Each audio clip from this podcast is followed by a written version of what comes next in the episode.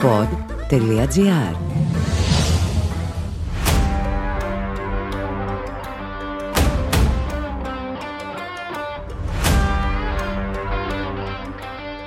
Γκολποντ ΠΑΟΚ με τον Κώστα Πετρωτό. Όλα όσα θέλετε να γνωρίζετε για τον ΠΑΟΚ σε ένα podcast. Οικονομική αυτάρκεια, τίτλη, συμμετοχή στην Ευρωπαϊκή Ελίτ, νέο γήπεδο. Αυτή είναι η στόχη που είχε θέσει ο Ιβάν Σαββίδης με τη γραπτή δήλωσή του την ημέρα που ανακοίνωσε την επιστροφή του Ρασβάν Λουτσέσκου στον ΠΑΟΚ. Το ποσό των 1,7 εκατομμύριων ευρώ που ο ομογενής επιχειρηματίας είχε συμφωνήσει να δώσει στο Ρουμάνο τεχνικό και το team του συνιστούσε την υψηλότερη αμοιβή προπονητή στην ιστορία του συλλόγου και ανέβασε κατακόρυφα τον πύχη των απαιτήσεων για τη δεύτερη περίοδο Λουτσέσκου στον δικέφαλο του Βορρά. Ο κόσμος ερμήνευσε τις κινήσεις ως προάγγελο αντεπίθεσης του ομογενή επιχειρηματία, προκειμένου η ομάδα να δομήσει ρόστερ που θα αναρριχηθεί ξανά στην κορυφή. Ωστόσο, οι μετέπειτα πράξεις δεν πιστοποίησαν κάτι τέτοιο και σύντομα ο κόσμος άρχισε να θυμάται ότι ο Σαββίδης δεν έχει εμφανιστεί στη Θεσσαλονίκη από τα τέλη του 2019 και να αμφισβητεί ακόμη και το γεγονός ότι πέρασε το καλοκαίρι του στη Βίλα Γαλήνη στο Πόρτο Καράς. Επί των ημερών Σαββίδη, ο Πάοκ είναι ένας απόλυτα προσωποκεντρικός σύλλογος και αυτό φαίνεται έντονα και εν τη απουσία του 62χρονου επιχειρηματία. Η αλήθεια είναι ότι με τη στάση του Ρασβάν Λουτσέσκου ενίσχυσε την άποψη ότι οι παίκτες της Χρυσής Φουρνιάς 2017-2019 αντέχουν ακόμη για τον πρωταθλητισμό, κάτι που ήρθε να αμφισβητηθεί έντονα τις εβδομάδες που διανύουμε. Ο Πάουκ ξανά και ξανά αποδεικνύει ότι δεν είναι η ομάδα που μπορεί να βγάλει τρία μάτς την εβδομάδα χωρίς απώλειες και αυτό γίνεται ακόμη πιο έντονο συμπέρασμα όταν κατεβαίνει στα παιχνίδια του με σοβαρές απουσίες σχεδόν σε κάθε παιχνίδι. Ο Βιερίνια και ο Ντόγκλας είναι απόντες στα τελευταία μάτς, ο Κρέσπο πήγε ξανά στα πιτς και ο Νέλσον Ολιβέρα είναι ο μεγάλος άτυχος της σεζόν. Αν θέλει κανείς να μελετήσει με λεπτομέρεια τις κινήσεις σε αγωνιστικό επίπεδο, θα διαπιστώσει ότι ο Ρασβάν Λουτσέσκου δεν έχει δείξει διάθεση να αξιοποιήσει νεαρούς παίκτες που έχει στο ρόστερ της πρώτης ομάδας. Ο Τσιγκάρας με 23 μάτς πέρυσι φέτος είναι ενεργός. Ο Λίρατζης παίζει ελάχιστα, ο Κούτσια έπρεπε να πάει στον Πάοκ Β για να πάρει χρόνο συμμετοχής και να σκοράρει και μόνο ο Κωνσταντέλιας κάποιες φορές παίρνει ευκαιρίες. Ο 52χρονο coach δεν είχε πρόβλημα να τονίζει και να ξανατονίζει πόσο πιστεύει στις δυνατότητες της ομάδας του. Ωστόσο, μετά την ήττα από τον Άρη, ομολόγησε δημόσια ότι υπερεκτίμησε τη δυνατότητα του φετινού ρόστερ να υποστηρίξει πολύ ψηλούς στόχους. Προφανώς, για αυτή τη δημόσια ομολογία του, ο coach του Πάοκ επηρεάστηκε από το γεγονός ότι οι ποδοσφαιριστές όπως ο Μπίσεσβαρ, που από τα πρώτα παιχνίδια και μέχρι πριν 10 μέρες ήταν ο βασικός υποψήφιος για MVP της σεζόν, από τον αγώνα με τον Ατρόμητο και έπειτα είναι αποκαρδιωτικός. Χωρίς τις έξυπνες πάσει του Σουριναμέζου, ο Πάοκ μοιάζει άδειος από επιθετικές λύσεις. Και ένας Άντρια Ζήβκοβιτ που ξεχωρίζει σαν τη μίγα μες στο γάλα δεν φτάνει για να σημειώνει ο Πάοκ διαδοχικές νίκες. Το μεγαλύτερο πρόβλημα για τον Πάοκ είναι ότι μετά και από την ήττα στο κλάσικο με τον Άρη μοιάζει να βρίσκεται σε αδιέξοδο και να δίνει την εντύπωση ότι από Δεκέμβρη μήνα η σεζόν τελειώνει. Αν αυτό το συμπέρασμα κυριαρχήσει, τότε ο δικέφαλος του Βορρά θα κινδυνεύσει να χάσει και το στόχο της Ευρώπης. Καθώς την άλλη Πέμπτη υποδέχεται τη Λίνκον και με μια ευρεία νίκη περνάει στην knockout φάση του Conference League. Εκτός κι αν η Κοπενχάγη δεν κατέβει να παίξει στο άλλο παιχνίδι με τη Σλόβαν στη Δανία. Στην Τούμπα, βέβαια, θα πρέπει να σκεφτούν ότι ακόμη και η εξασφάλιση ευρωπαϊκού εισιτηρίου για την επόμενη σεζόν δεν θα είναι αυτονόητη αν αφήσουν να τους πάρει από κάτω, γι' αυτό και η ανασύνταξη και στο πρωτάθλημα είναι υποχρεωτική. Υπάρχει όμως και ένα ερώτημα.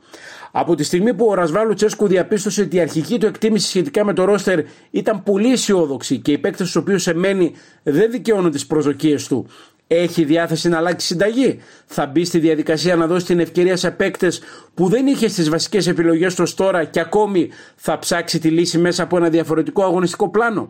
Σε αυτό το σημείο πρέπει να θυμίσουμε ότι από τα τέλη της σεζόν 19-20 ο δι πλέον κάτοχος του Κόπα Λιμπερταδόρε με την Παλμέρα, Αμπέλ Φερέιρα, είχε στήσει τον Μπάουκ πάνω σε σχήμα με τρεις κεντρικούς αμυντικούς. Με το οποίο ο δικέφαλος λίγους μήνες μετά άγγιξε την πρόκριση στους ομίλους του Champions League για πρώτη φορά στην ιστορία του. Στο ίδιο σύστημα προσέφυγε και ο Παύλο Γκαρσία όταν είδε το 4-2-3-1 να μην του βγαίνει στο τελευταίο κομμάτι της προηγούμενης σεζόν και ο Πάο κατάφερε να κλείσει την αγοριστική περίοδο νικώντας τον Ολυμπιακό και κατακτώντας το κύπελο Ελλάδας. Όλα αυτά βέβαια συνιστούν τους προβληματισμούς για τις λύσεις που ο Πάο ζητά άμεσα για να πάει χωρίς άλλες απώλειες στα 7 μάτς που απομένουν μέχρι τη χειμερινή διακοπή όταν θα ανοίξει το παράθυρο για τις μεταγραφές. από την Τούμπα έχουν ήδη διαρρεύσει την πρόθεσή τους να ψάξουν την ενίσχυση της ομάδας τον Ιανουάριο. Τουλάχιστον με δύο παίκτες, έναν ακραίο μπακ και ένα δεκάρι.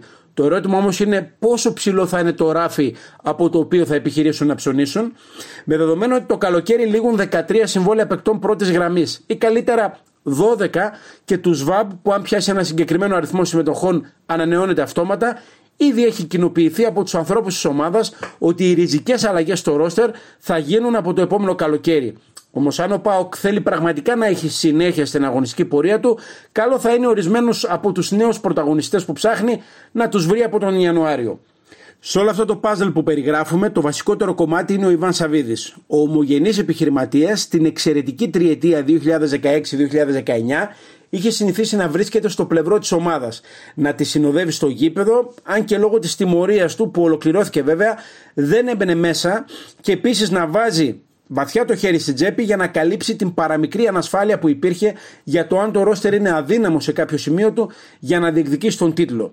Υπάρχει ένα πολύ χαρακτηριστικό παράδειγμα προς αυτό. Τον Ιανουάριο του 2019 με τον Μπάουκ πρωτοπόρο και με σχετικά καλή διαφορά από τους διώκτες του, ο Ιβάν Σαββίδης είχε επιλέξει να φέρει δανεικό στην Τούμπα από την Πόρτο το Σέρτζιο Ολιβέηρα, τον κατά πολλού σήμερα καλύτερο και αραάφαστο για οποιαδήποτε ελληνική ομάδα χαφ του Πορτογαλικού πρωταθλήματος. Στα χρόνια που ακολούθησαν από το καλοκαίρι του 2019 και έπειτα, ο Σαββίδης άλλαξε πολιτική. Όπως σημειώσαμε αρχικά, η αυτάρκεια ήρθε στο προσκήνιο ως πρώτος στόχος. Για ένα διάστημα δικαιολογημένα γιατί ο σύλλογος είχε ανάγκη να ισορροπήσει τα οικονομικά του ελαίου Financial Fair Play, αλλά πλέον αυτό έχει λυθεί. Ο κόσμος του ΠΑΟΚ δεν κατάλαβε ποτέ γιατί τα σχεδόν 20 εκατομμύρια ευρώ από τις πωλήσεις των Τζόλι και Γιανούλη δεν επενδύθηκαν σε μεταγραφές ποιοτικών παικτών, παρότι και ο ίδιος ο Σαββίδης δεν σταμάτησε να κάνει μαξιμαλιστικές δηλώσεις. Προφανώς, ο 62χρονο επιχειρηματίας είναι εκείνος που καθορίζει το ποιος θα είναι εξελίξεις στον ΠΑΟΚ. Εάν θέλει να βάλει χρήματα ή να συνεχίσει το πάσο στο οποίο έχει καταλήξει ως επιλογή τελευταία. Όποια και αν είναι η πολιτική που θα ακολουθήσει όμως, οφείλει να μιλήσει με ειλικρίνεια στον κόσμο της ομάδας που δεν έπαψε να βρίσκεται στο πλευρό του ακόμη και στις πιο δύσκολες στιγμές, όταν όλη η Ελλάδα τον έδειχνε με το δάχτυλο για το λάθος του να μπουκάρει οπλοφορώντας τον αγωνιστικό χώρο στο πολυσυζητημένο ντέρμπι με την ΑΕΚ στην Τούμπα. Προς αποφυγή παρεξηγήσεων, αναφέρουμε σε εκείνους τους φιλάθλους που δεν κάνουν ντου και τα σπάνε όλα όταν η ομάδα τους χάνει ένα τοπικό ντέρμπι, πιστεύοντας ότι έτσι προκαλούν ηλεκτροσόκ και αφύπνιση. Οποιαδήποτε απόφαση και αν έχει πάρει, αν την εξηγήσει στον απλό φίλαθλο του ΠΑΟΚ, είναι βέβαιο ότι θα του δοθεί και πάλι η στήριξή του.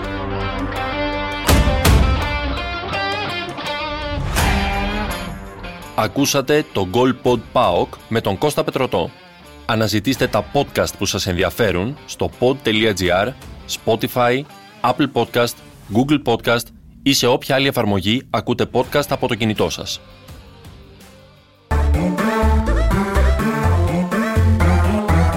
Pod.gr. Το καλό να ακούγεται.